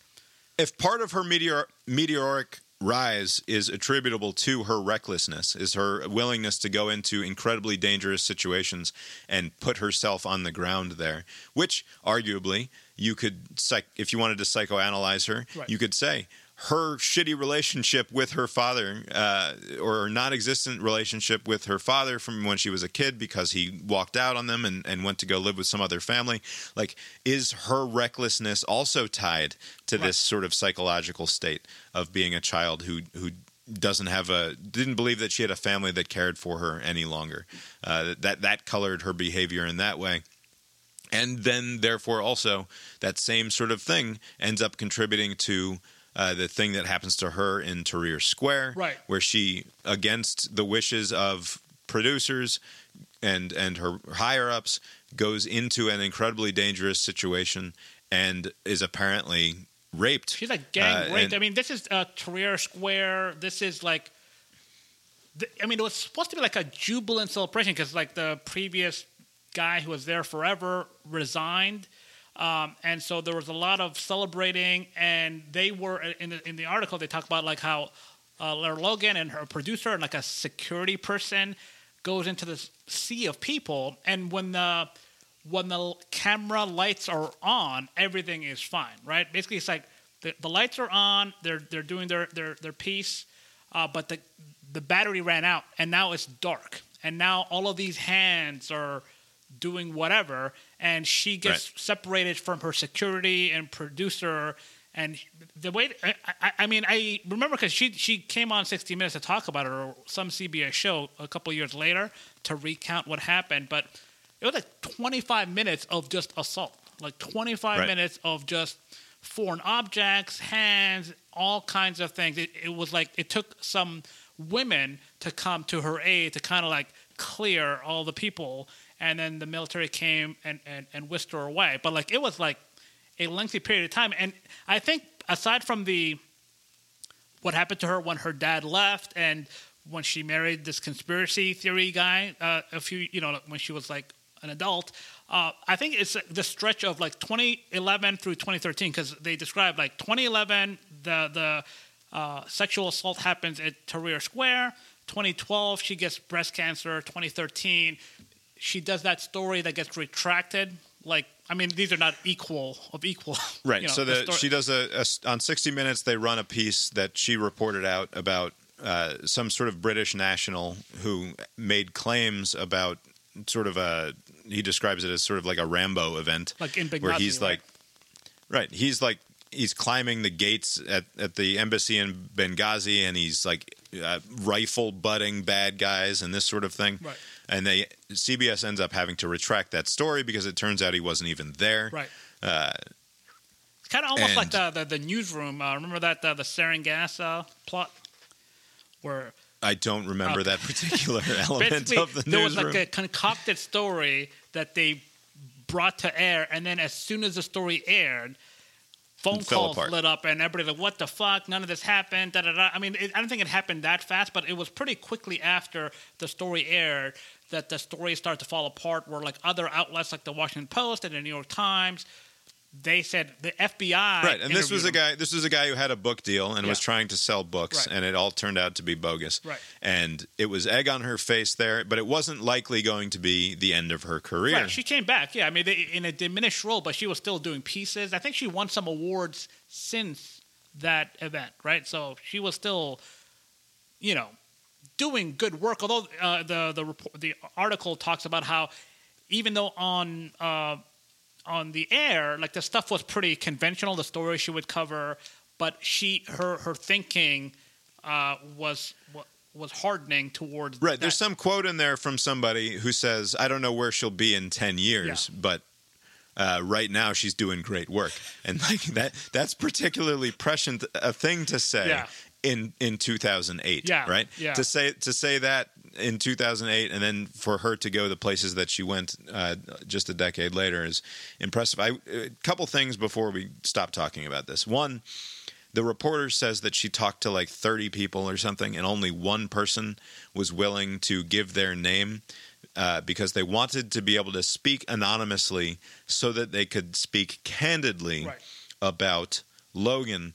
I do not understand giving that sort of anonymity in this story, given that Lara Logan has zero power yes. she she has none cultural power or political power or any power like whatsoever. Fox News doesn't want anything to do with their. No, yeah, you're right. Like, what, what is the what it- is what's the is giving that sort of deference which the only de- the only reason is so that you don't seem like a catty or bitchy or like or or like you're putting down a woman right like so you don't seem like as some sort of misogynist i guess like there's no good reason for you not to speak on the record about someone who has no control and no power over you in any conceivable way. I do not understand why the Atlantic would be willing to give to grant anonymity to these 30 people. right? And I It's didn't- acceptable to me. Laura it's just it's not okay. Didn't she kind of allude to that? Like, what's the point of doing this interview? You're gonna, I'm gonna give you an on-the-record interview, and you're gonna allow a bunch of anonymous sources to to drag me, and I kind of that's what was happening. You know, like I, I don't understand it either, uh, b- because like what is? Yeah, I, I don't understand what the concern is. Uh, wou- wouldn't you just want to say like, hey, this person was this for all these years, and now, and it's not just No us. one's career prospects are going to be harmed Right. by talking candidly about the crazy person. Right. Right? That, it's absurd. I don't understand. So, ha- in other words, we wanted to give you anonymity because you didn't want to seem like a bad person in the pages of the Atlantic. Right. Is all it comes down to. Right. Nobody gets anonymity to talk about Alex Jones. Right. Like, what the fuck are you talking yeah, that's about? true, yeah. You're going to talk on the record about Alex Jones. In other words, the Atlantic said we don't have a story unless we can get these 30 different people to give us quotes anonymously. Otherwise, we've just got this one person who is willing to go on the record, Right. and there's no point in running the story otherwise. I don't know how uh, journalism works, but is it feasible to say like uh, there's 30 of you people? Like you, I, we, if I use your name, like they're not gonna identify, they're not gonna single any one of you, right? Because they're- Also, there's no question about Right. her situation, right. Right. Like she's completely off the goddamn reservation. she also doesn't have the power to like sic her like followers to you know like some some people still have a little uh, pull and they can just harass you online which is you know I guess not that big of a thing but not even that she doesn't have the that kind of power and so like I don't understand it on all counts like what the concern is Right. Well, I mean, I to an extent she does have some social media sway, right? Like so she's got followers online. I'm pulling it up now. She's got 570,000 followers on Twitter. So yeah, like you would endure uh, presumably an assault uh, and digital assault from the crazies if you got sideways with them Right. but that's not a reason like that and that's not the reason that the atlantic gave they didn't say these people c- couldn't speak candidly because they're afraid of an online mob coming after them Right. but also the way that you deal with that is as you're saying being one of fucking 40 people Right. who, who who talk to this person and that dissipates the issue Right. so aside from that, whatever. Also, is there virtue in running this sort of piece from the opposite end, which is that the way that they're setting this up in terms of this sort of might help explain the trajectory of a Lara Logan, of how she ended up in the situation that she's in now, why she's so distrustful of the mainstream and of our uh, collective institutions. Here's here's a couple of anecdotes from her history. Uh, maybe you can have some empathy for how a person could end up in this way. Does this do anything to advance sort of the the empathetic understanding of your average conspiracy nut?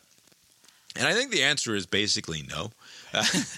Uh, I do I don't feel think that bad that- for her though. Like it, it is kind of a tragic story. I mean, it is of her own making, right? She has some agency in this, but like just the trajectory where like she was a made man. I mean, she, or you know, she's you're on 60 minutes. Like that's not like a that's not nothing. And for that to just unravel like this, and now you're talking about like how people are want to, I don't know, just weird stuff that she's talking about, and like Well, the Pat Robertson stuff, but like explicitly, like the left just wants to drink the blood of children, Right. Right, like that, that's the sort of shit that she's talking about on television, uh, which is insane. and not even on the television anymore. Yeah, but yeah, the in, in the in the article uh, at the near the end, uh, the, uh, the the writer says that in the past several years, I have written about a number of public figures on the right who believe very few of the things that they profess to believe, who talk in public about stolen elections and wink at the specter of global cabals, and then privately crack jokes about the people who applaud. She's not one of them. You know, like she's not even like a Sean Hannity just talking shit just so he can make some money, or like Tucker Carlson. By the way, none of these are legally significant statements. Don't sue me, you two. Uh, but like the that she seems to be in that camp where she's like a true believer. It seems like something just kind of like I don't know, broken in her brain to where she's just like this stuff she believes. Like it kind of got crazier and crazier and crazier. So, uh, on the one hand, I think it is useful if you're willing to go so far as to say people just believe the shit that they believe Yeah. and there's not a lot there's not a lot that any of us can do about it Right. right, like the the people that she's talking to at that moms for liberty event those people they just sort of believe and there's not there's not any fundamentally changing any of it Right. right, like there's no conversation that you can have with Lara Logan or or General Michael Flynn or the My Pillow guy or any of the people that support those people that where you could rationalize your way into you could logic your way into convincing them that the the suspicions that they have about the way that the world is uh, are utterly unfounded Right, right, right. there's just no changing those minds. In the same way that no amount of them conversing with me of shoving all of their various evidences uh, into my face uh, is going to convince me of anything from their end, right? So to some extent, if this piece has a has a use, I would hope that it was for people to sort of conclude, ah, Lara Logan. Right. Ah, one in a million. Right. Like this is just what happens to people What do you, sometimes. what do you make of the uh, argument uh, that was made in the, the article where, uh, if I can read here, many Americans have embraced conspiracy theories as a way to give order and meaning to the world's chance cruelties. And uh, this is me paraphrasing, like uh, they're reframing the events of the world uh, in the service of like absolution and purpose. Like, so, like just something something that they didn't like happen, and and they're like they're jumping at these ridiculous things because it serves some purpose which is you know this is my calling now whatever like i'm going to protect some babies or whatever right and so like they're willing to it's kind of like motivated reasoning like to believe some of these crazy things because like on the surface it doesn't make any sense, but there's some Right, but since I was 18 years old, or however old I was when I became convinced that the people that believe the religious things Yeah. believe literally insane things, right? Like it, it, it has been a feature of my entire conscious life that I could not fathom that people actually believe that there is an intelligent there's a, a, a sort of human-like intelligence at work. Now, is it a divine, uh, mystical, sort of next level, utterly incomprehensible intelligence? Uh, yes, they'll they'll grant me that. But nonetheless, a a sort of intelligible intelligence is at work.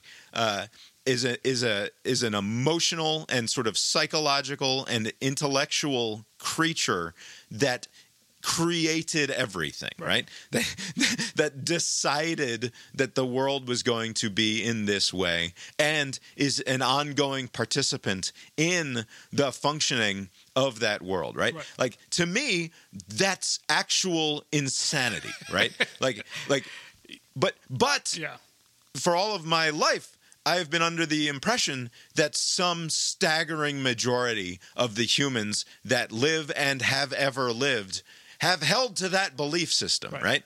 Uh, some more than others, uh, some take it more seriously than others, but a vast majority of my fellow human beings believe something that I believe to be utterly insane Right. and incomprehensible and a very impoverished understanding of the way that the world is, You- right? And then we can drill down into the particulars of those beliefs, and I find them even more insane. And then other parts of it I find sort of uh, acceptable, and I'll be an apologist for in some way. But like I have been conditioned for a very long time to accept that many billions of my fellow humans believe things that are just uh, crazy pants. Right. And so, for uh, to some extent, uh, the whole conspiracy theory world has been fine for me because, like, ah, yeah, well, you believe crazy shit too. Right. Okay. Yeah. Uh, so do the vast majority of okay. other human beings on the planet. But the distinction, you know, I mean, in, in many ways, like belief is kind of like a survival kind of tactic. Like, you know,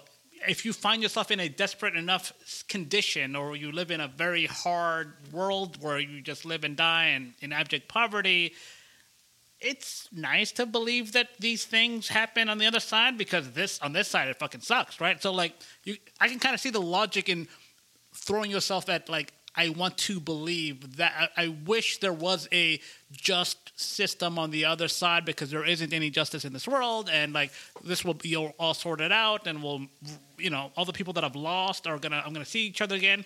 It's like wish fulfillment, you know. So that it makes sense to me in that respect. Uh, nobody believes that. I mean, they're in it for that. All the other stuff they'll they'll absorb in order to get to that. Uh, this one, I don't get. What do you get from this child whatever thing? Like what what like how many how many more years do you know. need? Maybe there's. A, it's funny that you bring you bring up the the fact that that religion can be a balm for the most impoverished and most sort of dispirited people on the planet and the, the most unfortunate among us. Uh, maybe the American flavor of the conspiracy religion is a sort of weird survivor's guilt, or like uh, uh, like a white guilt almost, like uh, and not specifically white, but like right right. But yeah, that a rich person's guilt Right. about the world, right? Like we must create instead uh, monsters in our own midst in order to accept the incredible bounty that is modern life, right? Right. Like we we must be victims of something in some way, or else uh, what the fuck is wrong with us? Right. Living these lives of impossible plenty while there is still so much suffering and and want in the world. That's why I always wondered, like, if that template is like hardwired, then how, you know how we plug in the stuff will be different. But like that template of like needing this larger thing uh, to see the world and give shape and purpose and meaning, like, it's something you actually need in order to function. Right. Well, and like uh, happiness and contentment on a sliding scale, right? Right. Like, like no, you're on, you can be maximally happy uh, as, as an impoverished, uh, incredibly poor person, and you can be maximally happy as a as a wealthy person, and you can also be miserable in both of those Yeah. situations. At least And it- it's miserable sort of- when you're poor makes sense. Like it sucks to be just being like I think uh, your, your boy uh, Pesca like he had like a, a episode uh, a segment actually no a whole episode on like bliss and like the guy uh, Dwight Yeah, Schrute yeah, was good in on episode. it. Yeah, Recom- recommend it. Yeah, but basically, he was saying like you know the, the in- in a weird counterintuitive way, like these happy countries like Switzerland, like they have a high suicide rate, and like there's some sort of offhand remark like. You know, if you're like in Switzerland, happy Switzerland, and you're not happy, you're like, well, if I can be happy here, then fuck it. You know, like in a weird way, that works against like a suicidal person. It's like if I can't be satisfied here, like, and it's all worse Right. everywhere else, like, what's the point? On that pleasant note, uh, we'll we'll skip the. Uh, there's a couple of different studies that came out No. this week. I'm telling you, we're skipping them. We'll sa- we'll save it. There's a the chemical found in Splenda, uh, which is uh, su- like sucralose is the non-brand name of the sweetener Splenda, and uh, it's apparently damages DNA according to a new study. When I read that, that study, I know we're not talking about it, but when I read that study, I rummaged through my uh, uh, all my stuff to, to see is this one Yeah. of the ones that I have? But I guess I have one of the good ones, like some other thing that they haven't determined is bad for you yet, but I'm sure they will. Right. And there's another one also that uh, my sister sent to me about uh, breastfeeding. The, the big study out of England that says that uh, the longer you breastfeed, the smarter you end up. And uh, No we'll, we'll investigate. But Wait, wait, wait. Like you as a person, when you. For the child I- or for the no, no, that, that's good for the child's brains. Okay. That the the breast milk is good for so the that kitty's uh, brains. that lady in uh, Game of Thrones? I know it's a fictional uh, show, but remember, the, didn't she ha- wasn't she breastfeeding like some seven year old or something? It was like very Yeah. late. Maybe she was ahead of the curve. Yeah, you no- know? known to happen outside of the Game of Thrones universe, actually. Yeah. Seven years in. Uh. That's a, Six? How about six years in, Abe? Uh, we'll get to those next week. Those will be fun. You, you've been listening to Cast Iron Brains, a podcast with Bob and Abe. Find the show on Facebook or Twitter. Uh, head on over to brainiron.com, castironbrains.com for a show note.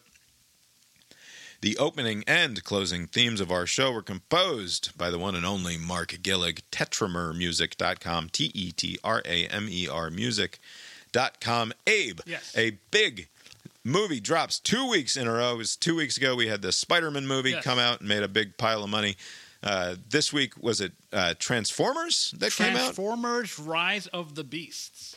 This has got uh, the guy from Hamilton Yes. in.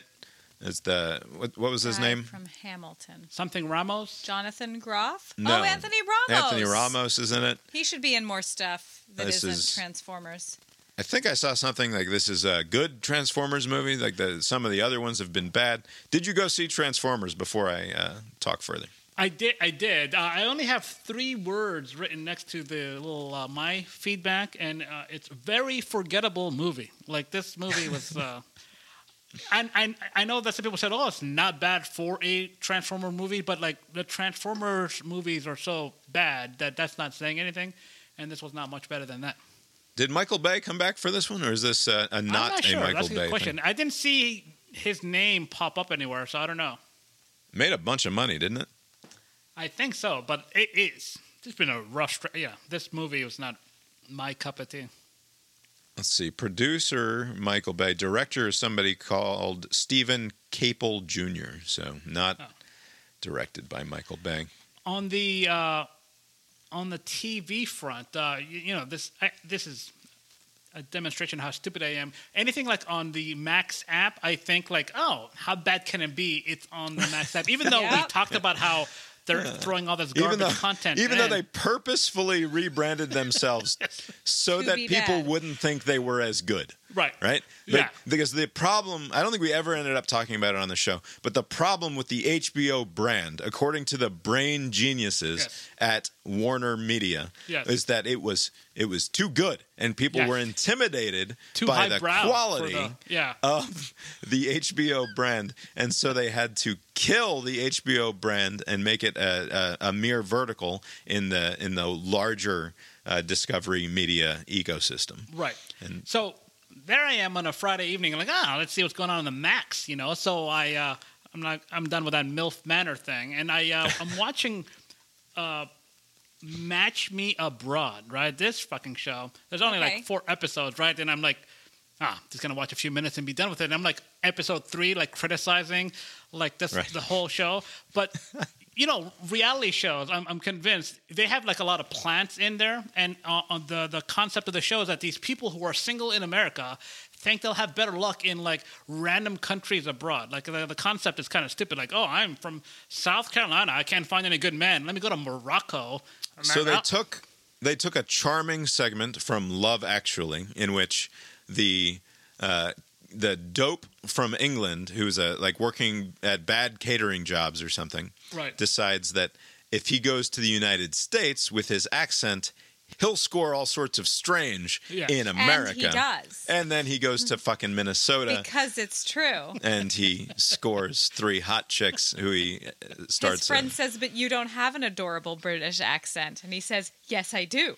Right. So they took that Yeah. and reversed it with Americans and sent them elsewhere. Yeah, so they sent them to, and I think they must have picked these countries at random because there's no logic to it. They send one person to Morocco, they send somebody else to like somewhere in Central Europe. I don't know, one of those countries. Uh, and um, Isn't this just what we do with Mormon kids? We just we send them out into the world.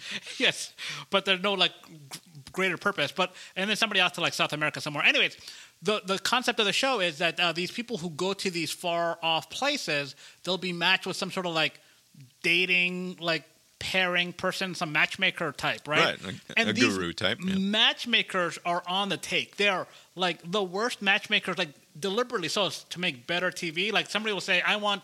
You know these stupid little qualities in somebody. I want them to be this and that and the other, and they'll always pick something like opposite of that, and and the person's like, "Oh, this fucking sucks," and they go back to them and uh, they, they do the back and forth. One of the participants is like this sweet guy, like in his forties, like he's like uh, I think on the spectrum, uh, and I think they're they're not coming out and like poking fun at him for that, but like the whole episode is centered around like, look at this guy, Right. like without saying that. It, it's it's weird. It's like you're like this- he's like the butt this of the fucker joke. weird? Yeah. like he's like he, he had like a weird like fashion style and he's got like belts and suspenders and like diff- weird colors or whatever. He's, he's like he's set in his ways and he'll be set up with some random woman who's Uh, like got no interest in him.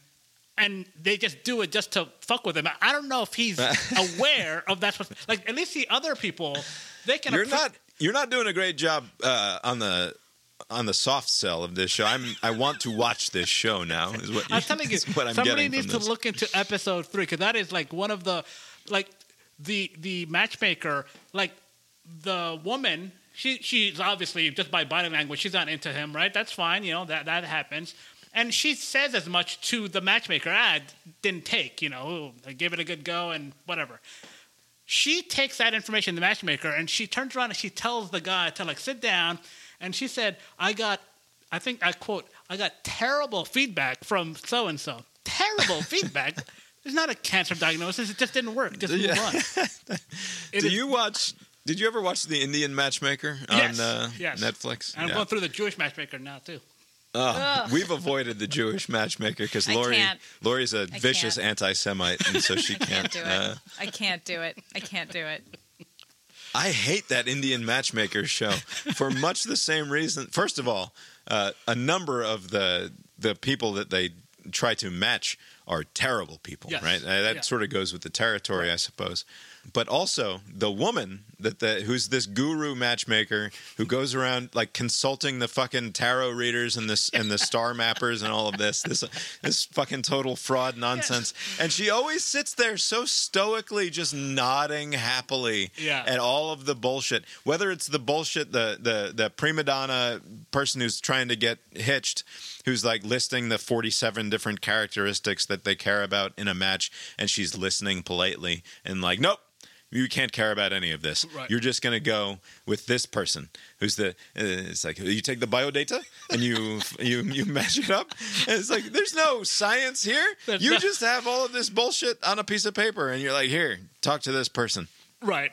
Uh, Anyway, uh, that's terrible. But also, you've reminded me of the Love on the Spectrum show, which Aw, I so good. out of but all of the the up reality up, shows, right?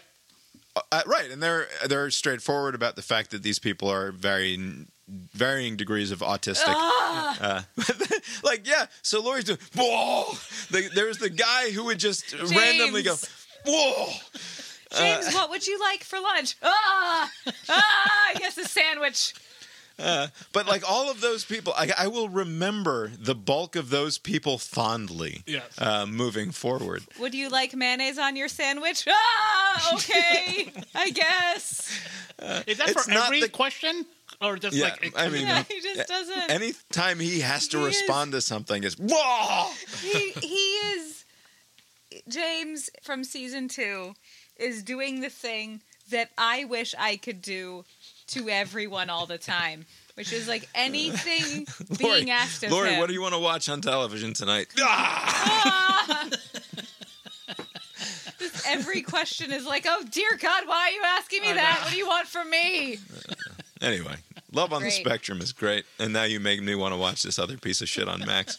Uh, We just We- watched the Duggars. we watched the Duggars documentary on uh, Prime, I think it was. Curiously, not on Max, as it like dumped all over TLC for four hours. Oh wow! Right. So this So is this is not about- the TLC. Ver- this is uh somebody else doing. No, this is a, a documentary about About TLC. TLC and the Duggars, and it's a.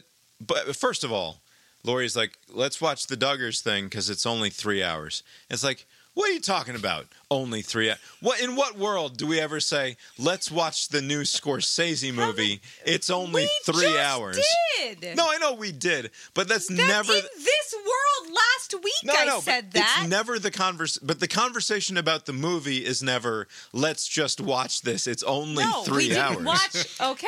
every wait, every time that I want to watch a movie, I I first of all, I do I I admit I complain about the fact that the movie is three goddamn hours okay, long. But also, we didn't watch three hours straight on Friday night and then Saturday night. right. Also, and you it- were mistaken. It was four episodes. It was four episodes, but they weren't an hour each. nearly They an were hour under an hour each, and we watched two episodes at a time. Oh, there you Sure.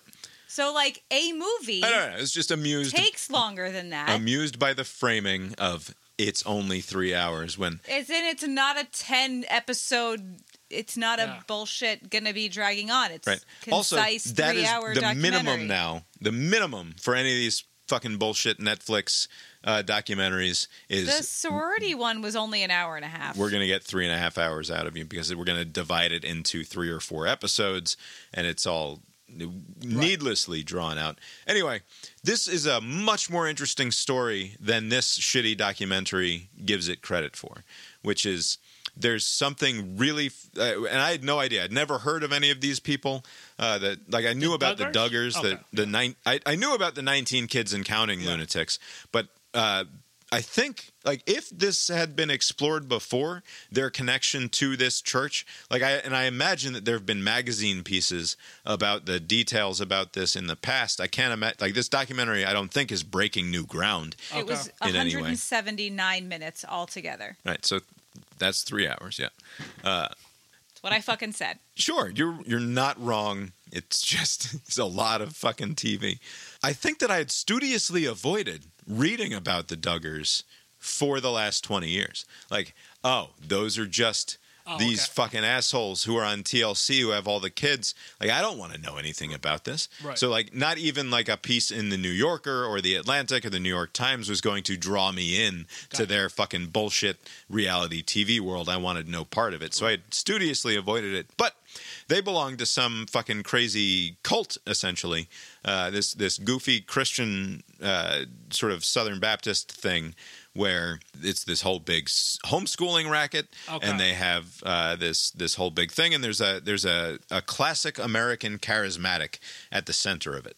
This weird old guy with uh, bad dyed dark hair who never marries but insists on uh, all of his followers getting married and and and being part of this quiverful generation. Also, Were they- like, very focused on bringing children up the right way Okay. and doesn't have any children of his own. Right, very insistent that he knows the right way to raise a child and and uh, that you should have fucking twenty kids as long as the body is still willing and able. You should be consistently producing a new kid every That's year. how they ended up with 19 kids. right. Is he but one I didn't those? realize. Is he one of those that's like uh, having sexual relations uh, with people? Right. Kind of. so kind of and and they and what's very obvious from having watched this documentary is that there's a way more interesting story about this guy who's actually not Duggar, Right. but like the church that he was a part of, essentially this weird group that he was somewhat affiliated with. And they like only slightly even touch upon it in terms of the actual like the underlying finances of it and the way that it's organized and like they mention like oh well this fucker's got uh, institutes in like 19 states or something. It's like, well, let's talk about that. Yeah, no, yeah. Like that is that is super interesting. season one on the thing. Like they could make make more. Sure, maybe there's more interesting things to come, but like I don't know. The the Duggars themselves are not an, uh, at all compelling to me. What is the focus? Uh, but- Just like It's mostly about how the girls are victims here uh, because the Josh kid was molesting his sisters and then ends up getting caught with uh, child porn on his work computer or something like that. Okay. In addition to being outed as uh, in the, the Ashley Madison hack. Remember that the, there's that Yeah. cheating website and all the names got publicly revealed and he was among those. Yeah. Uh, I don't care about any of that shit. That's not interesting to me. But this guy and the organization that he ran is uh, wildly interesting to me, and they don't do a good job of fully explicating it. And they only sort of hint at like. Like it seems like he's one of these guys who who gets off not on molesting little kids, but on the sort of power stuff. the power of like i'm going to put my hand on your knee and we both know that it's inappropriate but because i'm the sort of guy who can get away with putting his hand on your knee or on your thigh or something like that Right. that was the thrill for him uh, and it's not clear like apparently one person accused him of rape which i'm not saying that like uh, there needs to be many accusations of rape in order for it to be credible Right. uh, but uh, to some extent, he seems like the sort of guy who got off on the thrill of the possibility of him wielding his power and not necessarily the actual wielding of that power. Also, uh, this is a guy who built this entire thing, and then the board that uh, like just sort of gives him the boot. And like this is a this is a fascinating thing that could be explored further. And I hope that there's more to know about it. But this documentary he wasn't got the good for boot that. for what reason? Yeah, because being inappropriate with these women. being vaguely inappropriate Oh. with because the, his whole the thing girls was don't women. do that. So you can't do that and have Gotcha. people find out and still No. be around. Yeah, Right. that's true.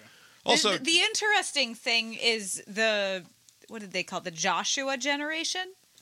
Like these educated fundamentalists trying to take over and ruin everything. It's like a hmm. whole plan. Like get these kids educated, get them into Ivy League schools, have them slowly take over and ruin everything.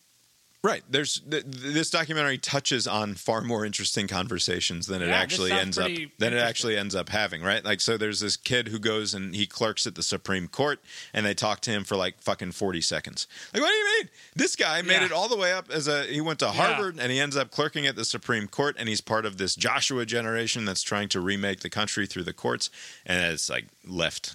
I don't know. That's weird. Yeah, because like he went through all of these.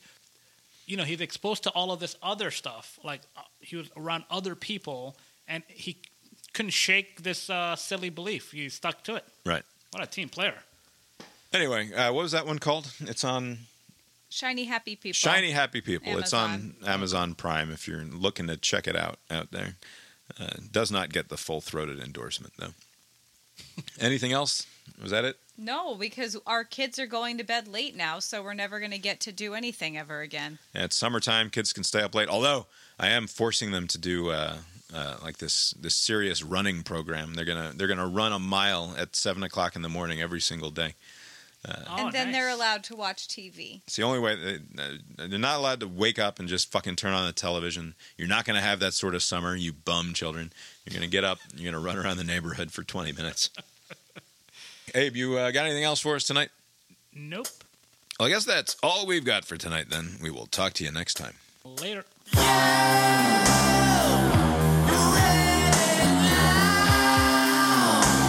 I am assume that it's going to be great. It is a weird movie to be a summer blockbuster, even more so than R-rated, any of his right? other ones. Right. So Yeah. R rated and Three hours.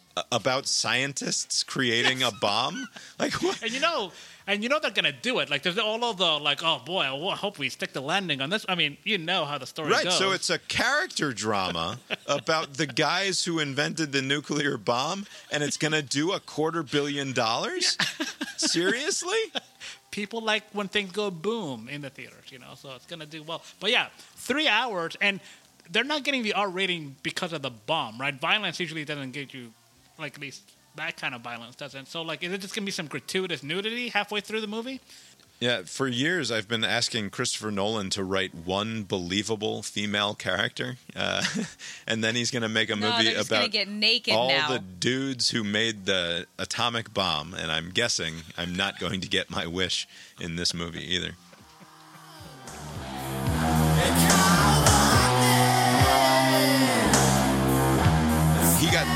Got shingles while working on Inception because of the stress of being so she she at the time felt that she was miscast in some way and she didn't understand why she was on the movie and she was feeling uh, like imposter syndrome or something and apparently also dysphoric about her general situation anyway because she whatever. There's a quote uh, uh, from the article, it says research suggests that high levels of mental stress can increase the risk of shingles as much as two times for men. So that, they're so fully committed to this conceit that this individual is fully a man, right? right, That go to bed. that Ellen Page, who was born a woman, has decided that that they are a man now. They're bolstering the case that he got shingles on the set of a movie because of the stress, based on the scientific fact that stress has been shown to increase the risk of shingles in also men does in women. by two times. Does it? Oh yeah. But that's not what they said Sure, in the article. but it's still it says it increases the risk of shingles as much as two times for men. Don't give me the line about how Uh, it's yeah. I, whatever. high levels of mental stress increase the risk of shingles as much as two times for men. In this context, Elliot Page is not a man. Yeah. Right. Right? In, not, in uh, uh, this is where you're going to lose this fight. By the way, it's on stupid shit like that. Right. Don't tell me the world isn't the way that the world actually is. I will be polite to you, but you cannot tell me that the world is not the way that it actually is. The proceeding was created with 100% human content.